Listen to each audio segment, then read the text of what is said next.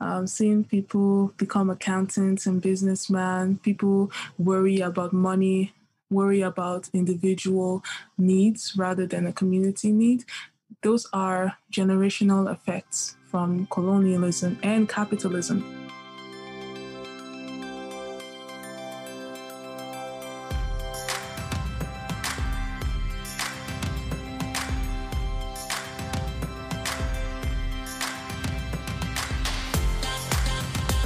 Welcome back to another episode of Radical Narrative. I am your host, Mylan Tootoosis.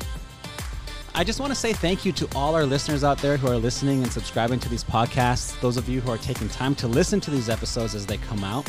I love having conversations with you and seeing the impact some of these episodes have had. And I love the questions you are asking, uh, the insights you are sharing with us, and even the content you're requesting. So keep that coming. And be sure to like, subscribe, and share. This is a long term project. We are in this for the long haul, and we want to bring you some quality content both today and in the future.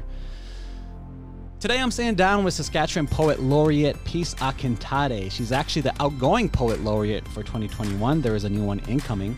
She is a young Nigerian immigrant who is navigating her creative process in Saskatchewan and has some amazing perspectives on what it is to be an emerging BIPOC poet in settler colonial Saskatchewan and ultimately in Canada.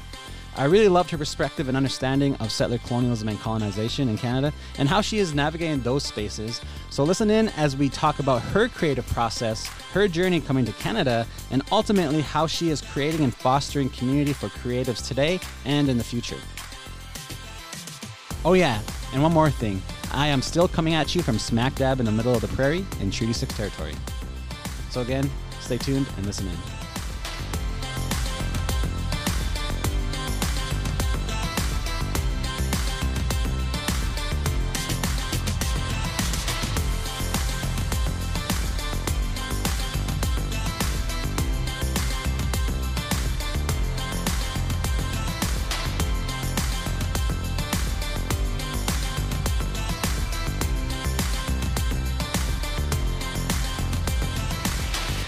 Super excited to sit with you because I do know you are a poet and you're doing a lot of cool work um, in in this province in, in Treaty Six territory in Saskatchewan. Um, but go ahead and tell us about yourself, who you are, where you come from, and what do you do. Well, my name is Peace Akintade. Um, I am a first generation uh, Nigerian immigrant here in Saskatoon, Saskatchewan. I came about nine and a half years ago. Um, we came for like a better education, um, better place to live, you know, safer, all that jazz that most immigrants come in for. Um, but I have been doing poetry and spoken word for the past six years. Uh, it'll be seven years in December of this year, um, and, and it has been a great like journey just going through all of the phases from angsty teen all the way to now a more calmer poet. Um, but that's just a little bit about me. It's cool how you got to write through, you know, your whole life experience of coming over here, coming from your country, like you said, going through the teenage years, and now where you're at as a writer right now. Um, so, how did you decide or come to realize that you know you have this passion and this talent to to write?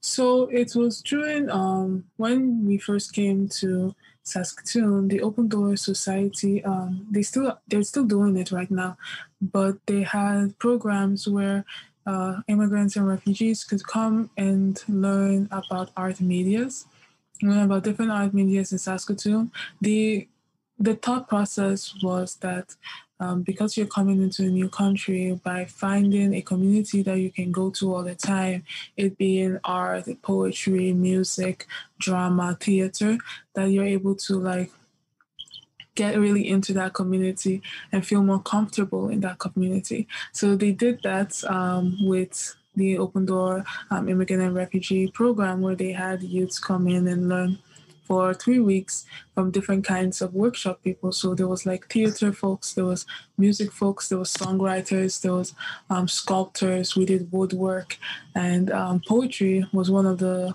ones that I did, and it really stuck.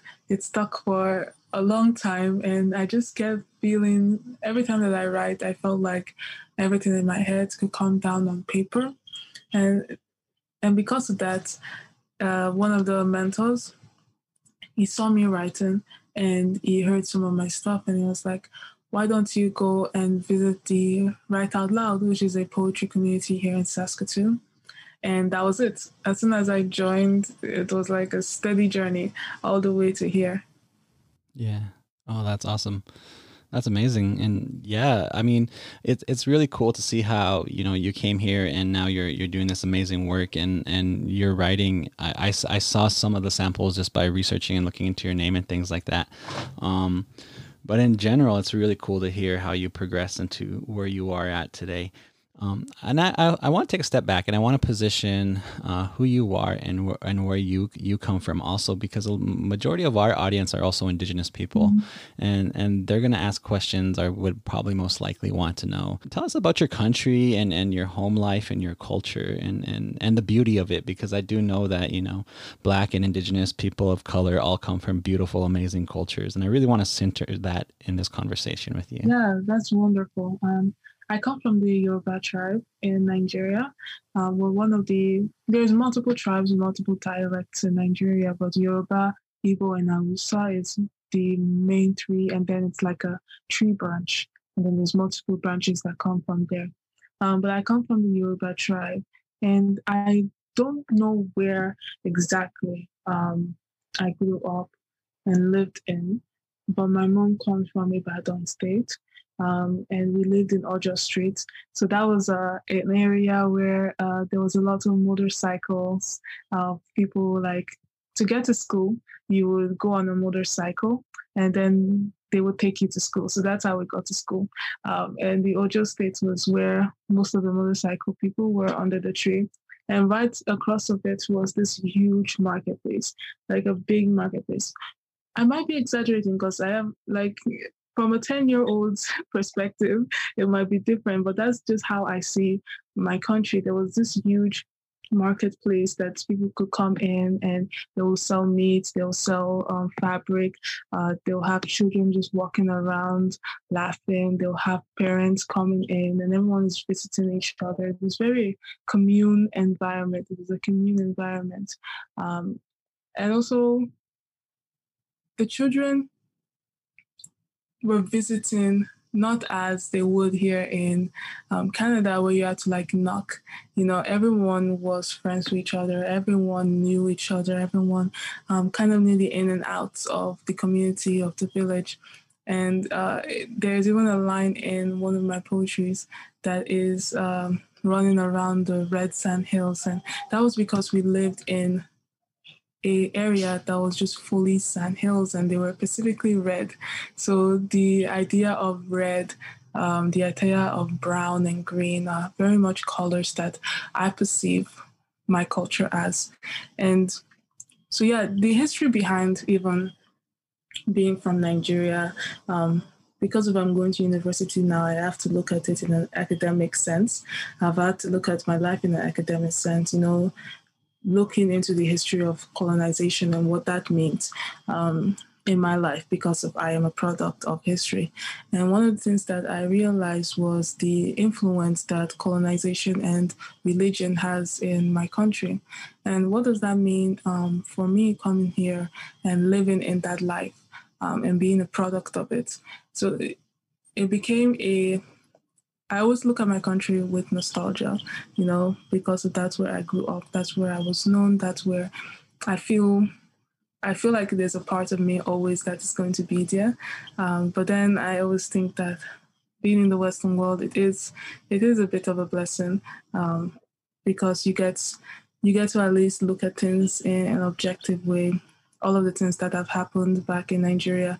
Um, how are you processing that? And even having the time to process that is a privilege and a blessing on its own. Yeah, yeah, that's really cool. And you're in your university now, and like you said, you're looking at things in a more critical sense and becoming more aware of of how things are working on the globe. Mm-hmm. Um, that's really cool to hear and and amazing to hear. And you said you're also taking time to process, like process what's going on at home and process what's going on in your life. How how is writing helping you process basically the world we're living in, and how does it show up in your work? Yeah, um, there was a recent poem that I did um, because of I went back to Nigeria in May um, for my grandpa's funeral. And that was the first time coming there in over a decade, you know? Uh, so it was a weird out of body experience to see everything that I saw so vividly in my head when I was a child just be gone right in front of me. You know, uh, one of the things that I've had to process is the idea of religion and Christianity and what that has meant um, in Africa because of usually um, there were religions religions which i have bunny quotes right now but mm-hmm. those religions where there would be like lizard blood and storytellers and um, witches and people that would come and they would if you had a bad dream they kind of knew what you should do to get rid of that bad dream maybe burning oranges. And then missionaries came in and branded that religion as voodoo and dark magic. So coming back to my country and seeing um, seeing people walk around in suits, um, seeing people become accountants and businessmen, people worry about money, worry about individual needs rather than a community need. Those are generational effects from colonialism and capitalism um, coming coming into a, a country that is known for its nature, known for its beauty. So poetry has helped me kind of rationalize that, you know, what is in my head and how can I put that on paper? And also how what stories do I need to tell from this? You know, that it's not just me that is experiencing that. My perspective is going to be different because I have Canada to go back to. What about the people that are living in it right now?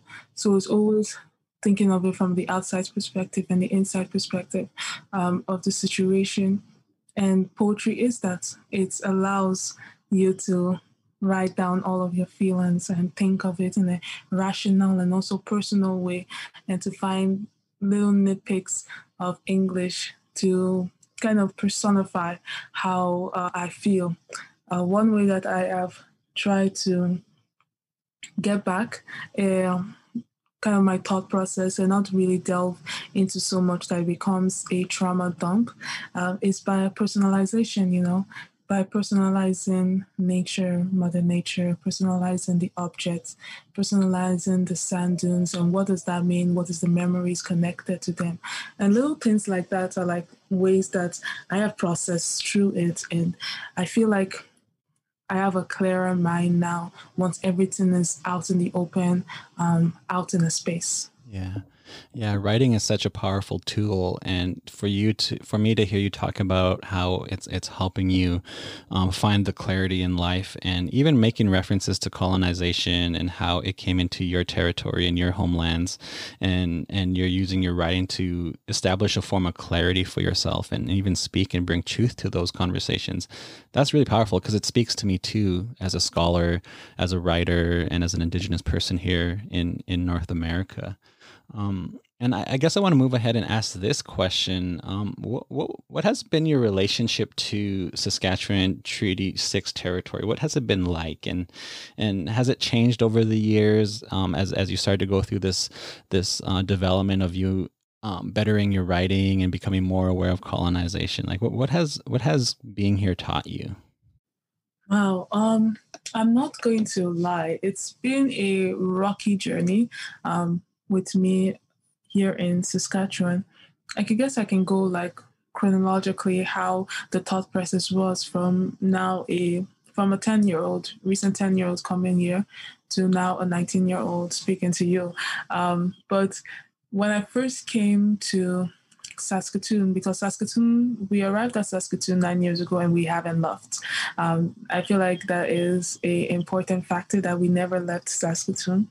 And one of the reasons that we came is because of um, it was known as a quiet destination, a place to bring up family.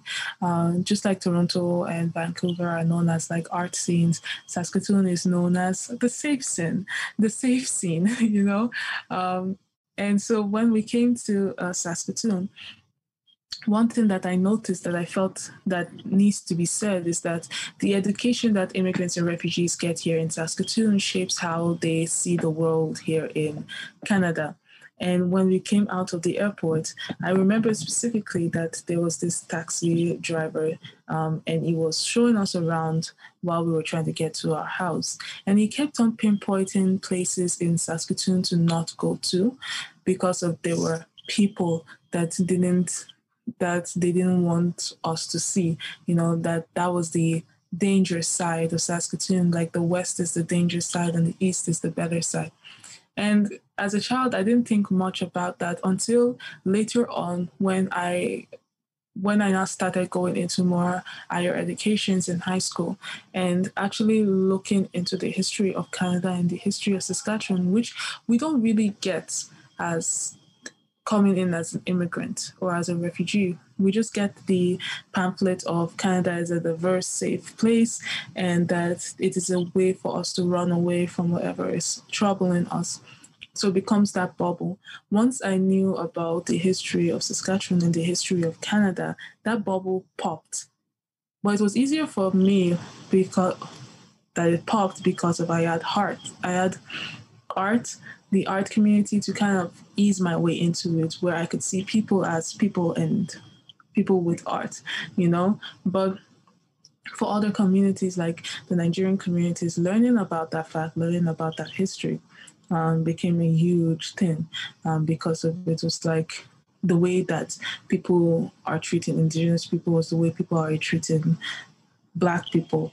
And that factor um, really really resonated. And it also became a issue of how are we contributing to that fact? Like where did the education stop and where did it start for it to get to that point where even Black people are seeing that injustice and not doing anything about it. And so I learned all of that at the tender age of 14. And, and as soon as I found out about that and found out about the history, I applied to become um, part of the Speakers Bureau for the Office of the Treaty Commissioner. They did a um, youth event, a youth community event where they take youth from all over the community and put them in various places so that they can learn more about the history, hands-on work, to do hands-on work around the community. And then from there, you take whatever you've learned and you now internalize it and use your own media to spread the information, to spread what you have learned all around. And so that has been my relationship with Saskatchewan is has always been re-educating and educating others because I feel like it and it's getting better now. It's getting a lot more better now where um, immigrants coming here to Treaty 6 kind of know the history of what they are entering into that the idea of Canada being a, a safe bubble, a safe like the idea of Canada being advertised as this utopia is not it's not the true it's not the truth and it's not their truth to say you know. Also with also with Saskatchewan in 2016 besides those um those dilemmas that was happening Saskatoon was not really a safe place for immigrants and refugees in 2016 because the locals did not really want immigrants coming in. You know, there was the idea of, oh, they're going to steal our jobs and all of that. So that one kind of manifested itself. So being a artist, being a Black African artist here in Saskatoon really, really was a journey, you know, to kind of shift through um, which people will cause me harm and which people will support me and want me to achieve my dreams. Um, and it's a lot more better now. I feel like 2019 was the changing point where um, people were starting to stand up and talk about the issues and not just push them under the rock, push them under the rock, you know, and to see it as a, a event that needs to be told and an education that needs to be taught. Yeah. Yeah, awesome. I really appreciate you saying that the way you have said it because, yeah, it sounds like you're doing the work that needs to happen. And I really want to thank you for doing that because uh, obviously I'm Indigenous. And my audience knows I'm Indigenous, but, and we did do some podcasts in the past with, with other newcomers and immigrants, and, and they pinpoint the same issues. They say that, yeah, we weren't educated and they didn't tell us, you know, the truth of what's really taking place in this country. And a lot more are starting to step up to the plate and highlight the injustices and stand in the truth. And I really appreciate you doing that, especially in the position you have now as as somebody who's being recognized, you know, by, by, by settlers as as an artist and having the platform you have and you doing the work you're doing. Yeah, that's one of the reasons we wanted you on the podcast because we knew you're doing some badass work out there, and we wanted to position that and and get you on board with us as an ally and a support too. So, thanks for sharing what you shared there. Um, I definitely want to highlight your art though, because you do a lot, right? You're also into digital photography and, and, and modeling and things like that. So I want to position you as an artist also. Um, uh, how did you come to start tinkering with, with digital photography? Hmm. Yes, so that was a new thing that honestly, a lot of my work are always new things that I just happen to find myself in. Mm-hmm. I my catchphrase is always, but wait, what more? Um, that, that is my catchphrase in everything. Uh, if I feel like I'm being too comfortable, I always try to branch out in other ways. And so, digital photography um, did not start out um, with mixing in poetry and digital art. It started with uh, me getting signed to a, a model agency. And um, when they were like going through what the job is going to be and what it's like to mm-hmm. model and to commercial modeling. A part of my art kind of just it just rang a bell and I was like, but there has to be more than that. So I started looking into like editorial work, but it never really fit what I was thinking. And then I now finally um, did a collaboration with um, Gavin, and we created this um, piece where it was actually in a blizzard. Um, we went through a blizzard. We put a bed um, in front of this field with no trees, and we had like this blanket all over, and the wind was just blowing it through, and it created this beautiful form of art. You know, it wasn't just like modeling where you come in and pose. It was creating a story through photography. So then when I looked at that photo, I got inspired to write a piece. And then when you mix both of them together using digital art, it creates a whole form of a whole art form on its own. And I know for a fact that I am not the first person to do this, but it's an amazing thing to discover it, you know, like that in front of you. And so we posted um, the piece and it got picked up by the um, Kiwi uh, magazine Zine in Toronto. And I now noticed that people were also doing things like that, and it was a whole other art genre that I didn't even know about.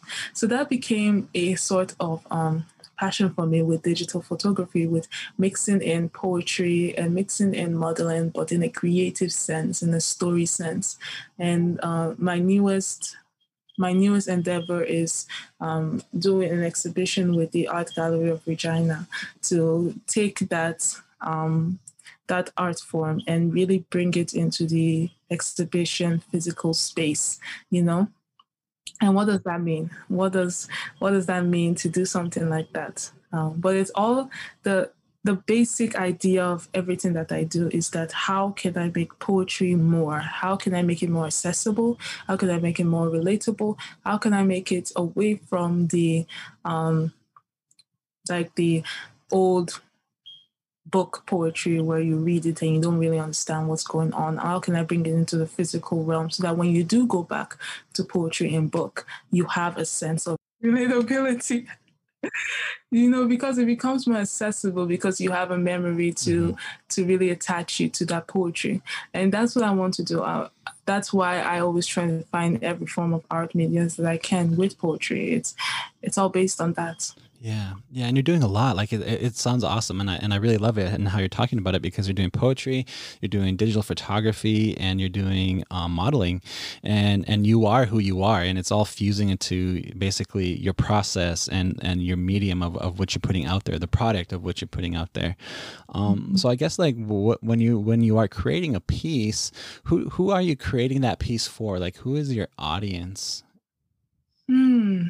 Parts it's partly one part of it like some poetry are my the audience is me because of a lot mm. of the poetry have to do with my internal thoughts nice. and what is going on inside my brain and how can i bring that here um, so that other people can hear and be like if they can understand what i am going through then we have that connection between us.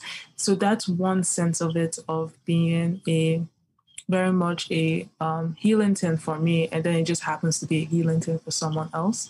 Mm-hmm. Another set of audience is very much people that people that need self love in a way that is reassuring, in a way that um, does not demean you for wanting self love and needing self love. Um, I feel like the community that's always um, telling you that, oh, be happy, that's it. That's the whole thing. Just be happy you know but it's not like that. It's acknowledging what has made you sad in the first place and then finding attributes finding aspects like nature to really get you into that edge of self-love. So that's also the audience the audience of the vulnerable um, the audience of needing needing some kind of person on stage to say that i'm going through something yeah. We're going through something, but we have found this road together. Now, what are we going to do about it? You know, how are we going to move on? And it's always an open ended question. A lot of the poems you find have some kind of open ended question in the in the end of the poem because of um, it's supposed to be how do you internalize it? How do you see my poetry as? Um, so yeah. Mm-hmm. I love it. I like it. I like it because I'm not I love art. I, I did go to an arts college in the United States. I got a four year degree from an arts college, but I was I was in the academic program, and all my friends were artists. There were filmmakers, there was actors, poets, painters, um, screenwriters, um, people making sculptures, and it was just amazing to hear like the process they go through. And and one of the things that really stood out to me about a good artist, and and you're saying it here, is that is that they have a very specific audience that they want to work with, that they want to work with, and it's like this symbiotic shared relationship with them. And I also love how you how your audience is really specific because there are some artists out there who are coming up who are creating their art for like a settler consumption or creating their art for um, non-indigenous people to look at it and, and and see it as something that is cool and unique, but I love the artists that take it to the deeper level of self and creating community, and and it sounds like you're doing that. And again, you you hit the nail on the head, and I was loving what you were saying when you were saying it there. Thank you. Yeah, and so so tell me one positive memory you have of, of sharing your art and, and your writing where where you were presenting it or sharing it and presenting it and then you're like wow this was amazing um yeah i i guess with that always has to come a story because everything i say has to have a story yeah. um but when when i started with poetry for the first two years, it was mostly um, competitions like slam spoken word. Mm. Uh, and I took that uh, very seriously. I would come to slams, I would win it, and then I would leave. Mm-hmm. You know, I wouldn't spend that time actually talking to the people, mm. talking to uh, everyone that came, or to my other um, comp- competition, you know. Mm-hmm. I would just do the work, get the rate, go, you know, and that was my life for the, for all the two years.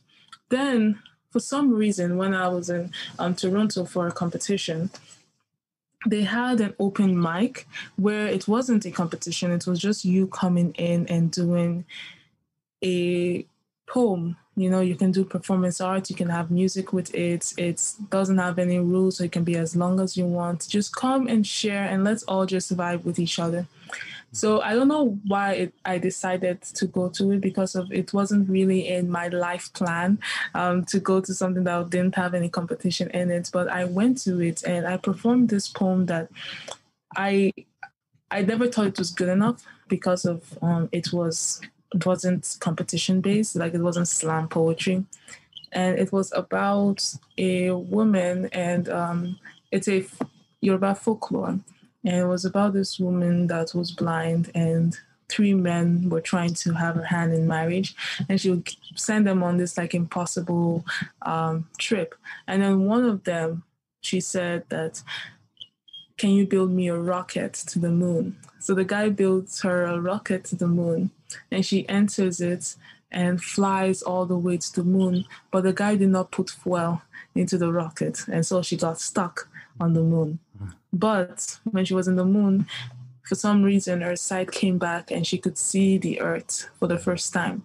Um, and she loved it and she felt content with herself on the moon. So it's a little story, you know, the man in the moon, where we have the blind lady in the moon. And so I told that story very like nervously. Like that was the first time that I was really, really nervous about sharing it. And by the end of it, there was just this quietness in the stage when I was done. You know, it wasn't a loud yelling, a loud applause, but it was just quietness. And you, I could see like everybody's faces in the audience, and we, they were just so still and just watching.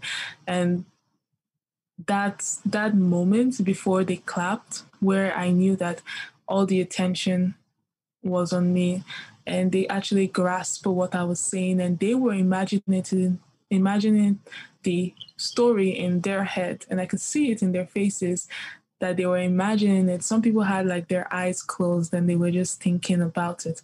And the that was the first time that it truly dawned on me the effect that words can have, the effect that poetry can have mm-hmm. of allowing people to because I might not have put too much details in it, but every single person had a different description um, of what the story was in their head. And that moment and that silence really resonated with me. And I think that was the turning point where I started moving into more descriptive narrative poetry that wasn't really competition based. Mm-hmm. Um, and because of that, I, I have to say I'm here now just because of that silence. And sometimes that silence, I witness it again. And I'm so excited that um, in person performances are happening again because I, I might experience that again. And that would be amazing. But yeah, that's one of my favorite and most positive experience with poetry. Yeah.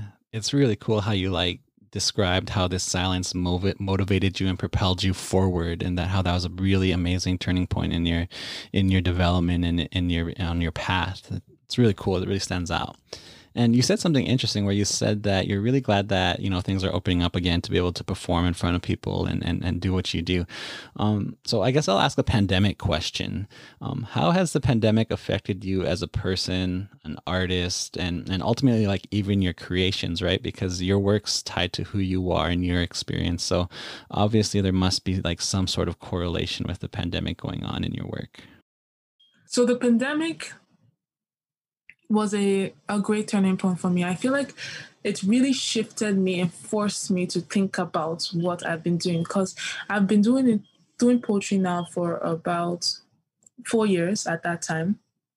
And I just started moving into more like theater based work, into more dancing, performance art based work with my poetry. And then the pandemic happened and completely like shut up that thing. You know, you can't really do performance art online, right? Um, so I had to like reshape how I think of poetry. Like, do I only think of it from a um, standing on stage with an audience source? Like, how how much more can I do with it? And that's where the idea of like digital art came in. Um, the idea of putting in like technology and using audio tracks and music tracks, like collaborating with musicians and having like EPs to come out with poetries. So mm-hmm. it, it allowed me to be innovated um, because it forced me to sit down and think outside of myself. So that was more in the like art base personally. It was a very strange occurrence because I've been working so hard for four years to kind of get myself somewhere in life. And then the when the pandemic hit, people for the first two weeks were like, "Ooh, this is a break." So I was like so excited to like sit down and actually have a break. And for two weeks, I didn't really do anything. You know, I I was just like lying down, sleeping, watching movies, and it, it sucked. it sucked. It sucked a lot. I did not like it at all. Um, and when the uh, application for the Saskatchewan Youth Poet Laureate came in, I was like, here is my chance. And I took it as fast as I could. I applied for it as fast as I could because I just could not take a break. I always feel like there's so much more um, to be done, so much more to do. So now, um, in person shows are cancelled and the pandemic and I can't do that. So everything has to move online. So I've been doing most of my performances through Zoom online, which is a, a it's been a good thing because of it's very much more accessible. I can roll out of bed and just do my performance and roll back into bed. Um, and that that kind of idea is great, but I do generally miss being in person because of that audience interaction, um, and I need that audience interaction for performance art. But the person that I am now versus the person I was before will take a different approach to performance art and what that could be rather than it being me on stage writing poetry. How can i make it an experience? You know so i, I very much matured very much matured now um, in my performance arts, which is strange because I didn't really get any in person practice, but I know that it's going to be a lot more different um, this year than it was like two years ago. Yeah. Yeah, totally, totally, and yeah, and I'm super glad. Like I, I in the intro, I'm going to introduce you as the Saska Youth Poet Laureate, and I'm super glad you got that because when I saw that, when I saw that that you you received that, I was I researched it and I looked into it and I was like, this is somebody I want on the podcast. And, and it, I really enjoy talking to you as a creative because you are in this process of, of growth. And it's really cool to see it's motivating me actually to begin to like think about my own creative process again.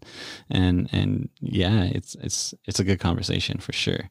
Um, and I, and I do want to talk about um, specifically even you know your relationship to the community groups and organizations over the years, um, and in particular, you recently did an installation which was available to view on storefronts down Broadway to encourage people to di- to distance and get some fresh air through the pandemic. So even through you know the pandemic, you still had a way to get your art out there to show who you are as an artist out there.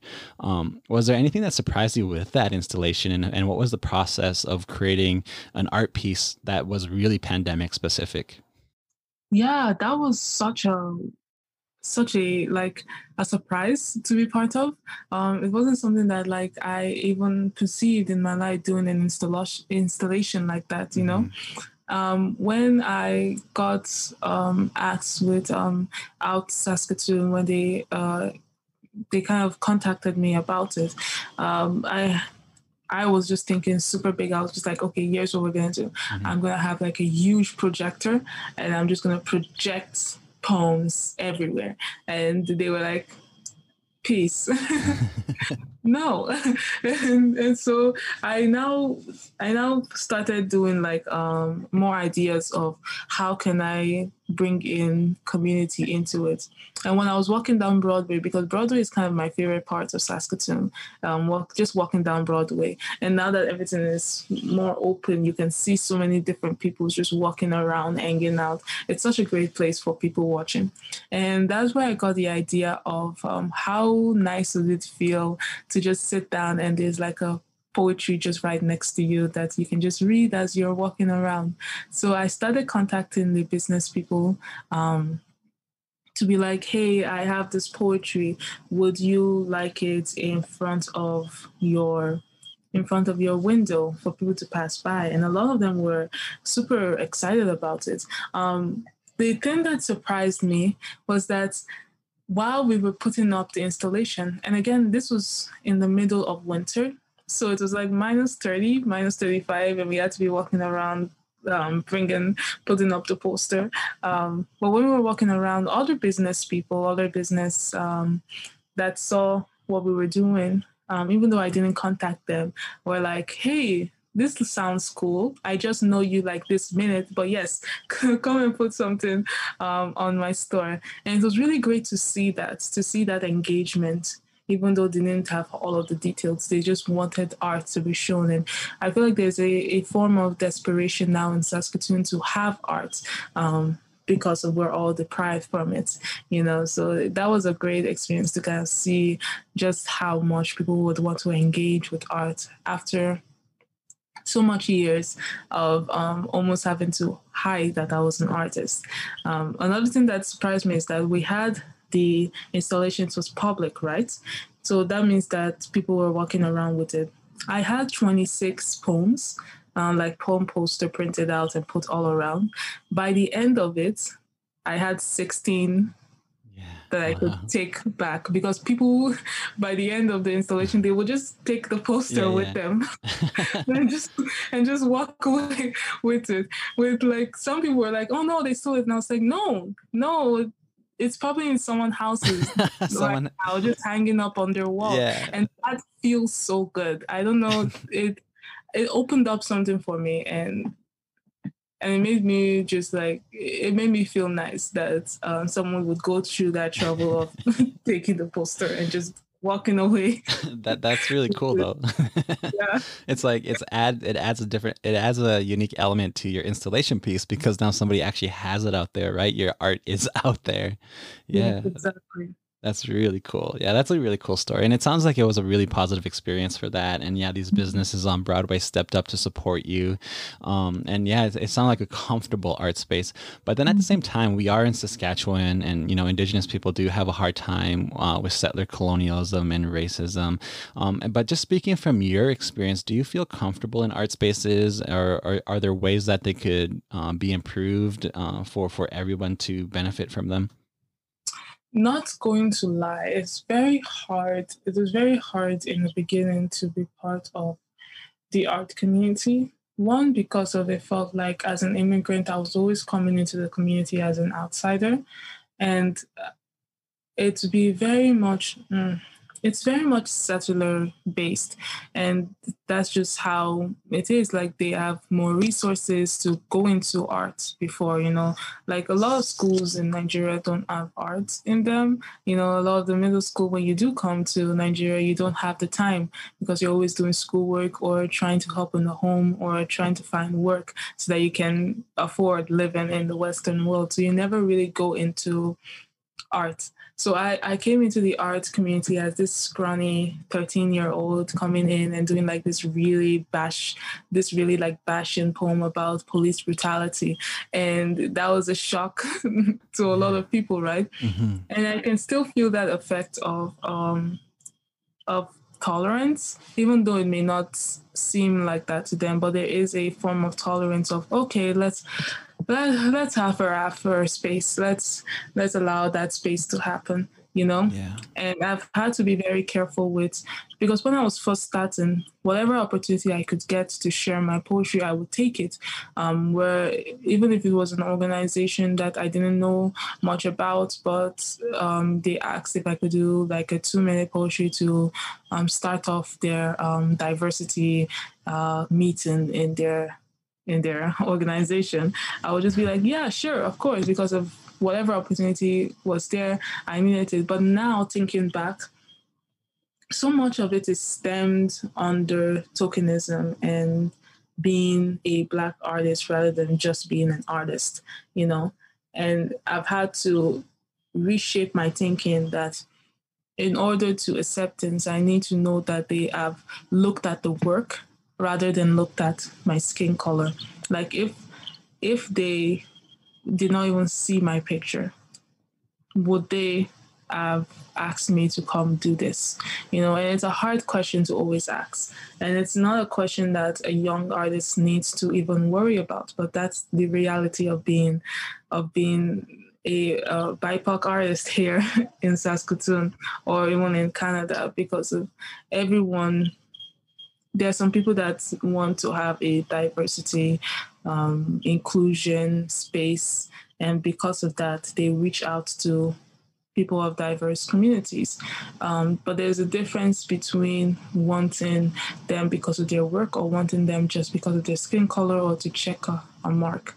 Um, there was a organization that really showed me um, what it means um, to watch your back when it comes to tokenism because it was during the Black Lives Matter movement, um, and that was one of my busiest times because because people just just needed to hear another Black person talk about their trauma. You know, they just needed that so much. So instead of giving them what they wanted of me talking about police brutality and how I don't feel safe in Saskatoon, instead I talked about self-love and I I made my audience black people that was going through it, not settlers that needed to be reassured, you know?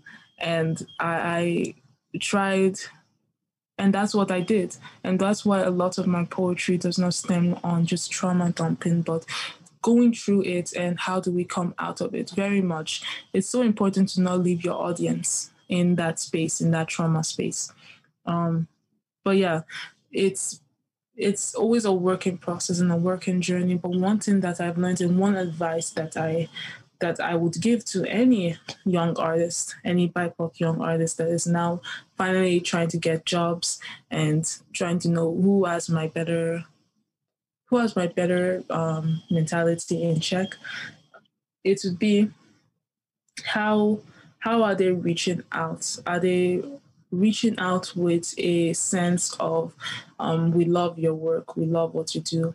Or are they reaching out in very specific times, in very specific place, in very specific ways um, to get that check mark? And the sooner that you can differentiate between those two, the sooner we can call them out on it and have that conversation of it's not a right thing to do and it's not a good place to put someone in. Um, but yeah. Awesome. Man, you talked about so much in that, and I loved it all. I loved it all because part of like what I try to do is I talk about these things, but now I'm 34, I'm still in my PhD program. People are getting used to me saying these things, and they kind of just know I, I, I highlight some of this stuff. But it's mm-hmm. awesome when you hear somebody, you know, especially um, with what you do, highlighting the same problems from your perspective, and and you know, even giving advice to young people to say you have to learn to differentiate that it's it's it's really important information you're sharing with with our audience and our listeners. And I, and I do hope we our young listeners really you know take to heart what you're saying. Yeah. and yeah and it sounds like you're going through you know uh, what you're going through as as an immigrant here on the prairies and then being in Saskatoon and you're navigating it very well. Like you're navigating it very well and I could tell that because you're saying everything that's like wow you know yeah she's highlighting that. Yeah I see her going through that. And it's like cool. And yeah even just saying that you know Black Lives Matter when when that took place in um, Saskatoon, there was a lot of settler support, and and now the question is, is like, where are they now? like, yeah, exactly. yeah, exactly. and and it's so refreshing to hear, you know, everyone's sort of picking up on these things and and these social issues and saying, yeah, we we still have a lot of work to do, and there's still mm-hmm. a lot of barriers and constraints we we have to overcome as as as BIPOC people living on the prairies. Um, and I guess that would be my next question: is if you could remove all barriers and constraints um, what would the most ideal project be for you? Like if you could have any, everything you need to get this project done, what would you love to work on here? Ooh, okay. So I wanted to do this before the pandemic even came, and I never got the chance. But um, a traveling poetry show podcast pin, where in Saskatchewan there is a lot of poetry communities, but they're very um, like um, separate from each other. And the reason they're separate from each other is because, like, somewhere in like Rosetown, there's probably two or three people that are into poetry, and they are in group of themselves. And here in Saskatoon, there's the Write Write Out Loud community. In Regina, there's also a poetry community. There in um, Jaw, there's a poetry community, but we're also separate around it. So, what if we just like a, a like a traveling tour around Saskatchewan where we get to um, do poetry shows for like each community here in Saskatchewan and like talk to them and see how they are and how we can bring them all together here because of I feel like there is no excuse um, to not be able to connect with different kinds of people. Also, with like technology um, being such a big thing, a lot of the artists here in Saskatoon or in Saskatchewan they move to bigger cities to get more opportunities um, to practice art. Well, the reason is because of the community in Saskatchewan is so separated from each other that it's so hard to find that opportunity to find work. But there is work there. It's just one community is getting most of it and the other doesn't even know it exists, you know. So finding that connection and doing like a, a tour around and visiting all of those communities and you know with that visiting also bringing awareness to that community so that if someone in um, like Toronto, for example, needed someone to do a show, they would know that it's there are other artists, there's other poets other than Saskatoon and Regina. There's some in Moose Jaw, there's some in Rosetown, there's some in Kindersley, you know, and and someone that is living there, someone that is living in that small town, knows that there is somewhere in Saskatoon that I can go to if I want to do poetry. There's somewhere I can go in Regina, and that someone knows that I'm here too. So just that knowledge that I feel so comfortable with my poetry because I know that somewhere in Regina, someone is sitting down and writing poetry too. And that connection, even though we haven't talked or met in a while, but there's that connection, and it, it's such a good feeling. And I feel like it's it's a it's a place, it's a revenue that hasn't been taken in yet. So this is my last month as poet laureate, but the new poet laureate will be announced in August. And in my report, I am going to just talk so much about the importance of connection so that even if I don't do it in my generation, someone uh, is going to do it in in their own term and in their own way. Um, it's just the connection is important. It doesn't really matter who does it. Um, but that project, I would love, I would love to see it come come to place. Yeah, yeah, unifying all the creatives who are out there mm-hmm. on the prairie. It, yeah, that's really important to do because I even think back about me growing up and there wasn't much access points to art, right? Very similar with your experience where you said, you know, we had to learn our one, two, threes and ABCs in the school and art was very minimal.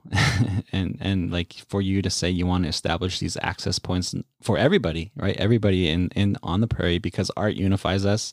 Art allows us to express ourselves. It hel- helps us highlight the issues like everything you've talked about really pinpoints you know the issues and and very well and you're an artist right you're an artist and and you're going through the experiences of doing what you're doing and writing what you're writing and and everything you're saying is just like on point and that's the power of art that's the power of creatives right and i love fostering creatives i love like promoting creativity in in all people and in particular in my people Mm-hmm. Yeah. So thanks for sharing everything you're sharing. I really enjoyed sitting down with you here, and and um, I guess we could sum it up with a few more questions. Um, well, uh, with this this question in particular, what what's the most important thing you've learned? Mm. I think the most important thing I've learned is that there is always going to be a support there's always going to be a support system somewhere. Um, you might not find it this year, but you might find it next year. Mm.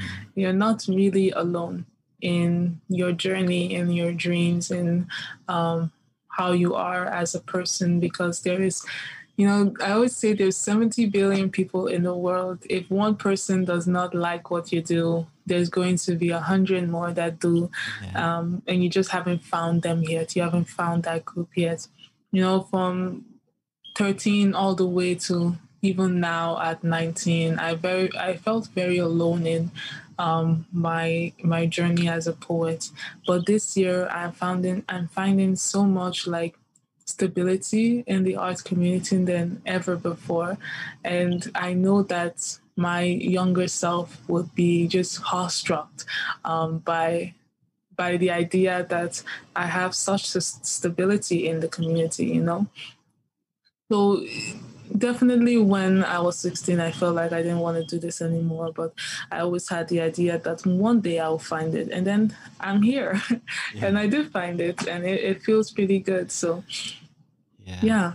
That's amazing. That's awesome. And I, I, wish you like many more successful years on your journey. Like you said, you're 19 and you're here in our territory. And I love that you're here in our territory doing the work you're doing. And it gives me so much hope because like in my work, I, I highlight and pinpoint the problems with settler colonialism. And now I'm shifting to like, well, let's, let's find people who are making space and paving the way for a new future. And you fit the bill. And it's just amazing to hear the work you're doing in, in on the prairie and you're from here and you're doing the work here. And, and really like I that that's going to help me sleep at night knowing that I have two young daughters coming up in the world and and that you're in the world with them. It's really cool to hear what you're doing. Oh wow. Wow, that's amazing. Thank you. That's such a good compliment. yeah, well, thanks for sitting with me because I this is why I love sitting with creatives because it gives me so much joy and, and happiness in my mm-hmm. life too and reminds me of my art, my process and and what I've been put on this earth to do too. So mm-hmm. um I guess like where well yeah let's let's close off with like where do people find your poetry? Where do people find you if they want to look for you? Um so uh mm, this sounds very like very narcissistic but if you just search up my my name yeah. um they there is like uh, a lot of poetry videos out there um, mm. posted by other people posted by other communities that you can find some work there um, from um, I'm getting a website created very soon, um, and you can find more uh, opportunities to kind of view that when it comes in. Um, I'll be announcing it in my Instagram, so that's s.ole.peace. Um, yeah, those are some ways that you can find me right now. Um, until until very soon. Yeah, that's awesome. Well, thanks for sitting with me. I really appreciate your time. There's so much more we could have talked about, but we're pushing the one hour limit now. So yeah, we'll have to get you again on the future to see where you're at in like, you know, the next four or five years because it sounds like you're really doing good and, and I'm looking forward to seeing your development as an artist. Yeah, I'm looking forward to it. Thank you. This was such a nice talk. Yeah, thank you, Peace. Thanks for your time. I really appreciate you.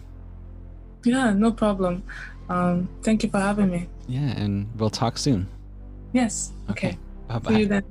Bye bye.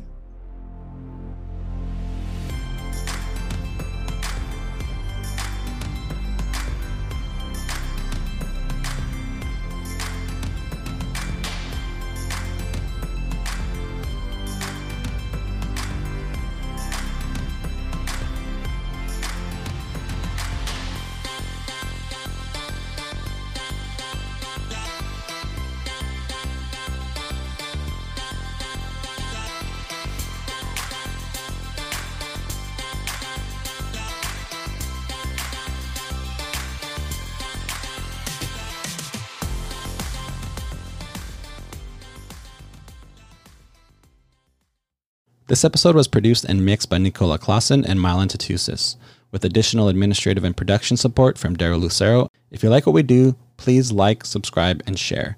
You can find us on Facebook and Instagram at the Radical Narrative Podcast. If you wish to contact us, our website is www.radicalnarrative.com.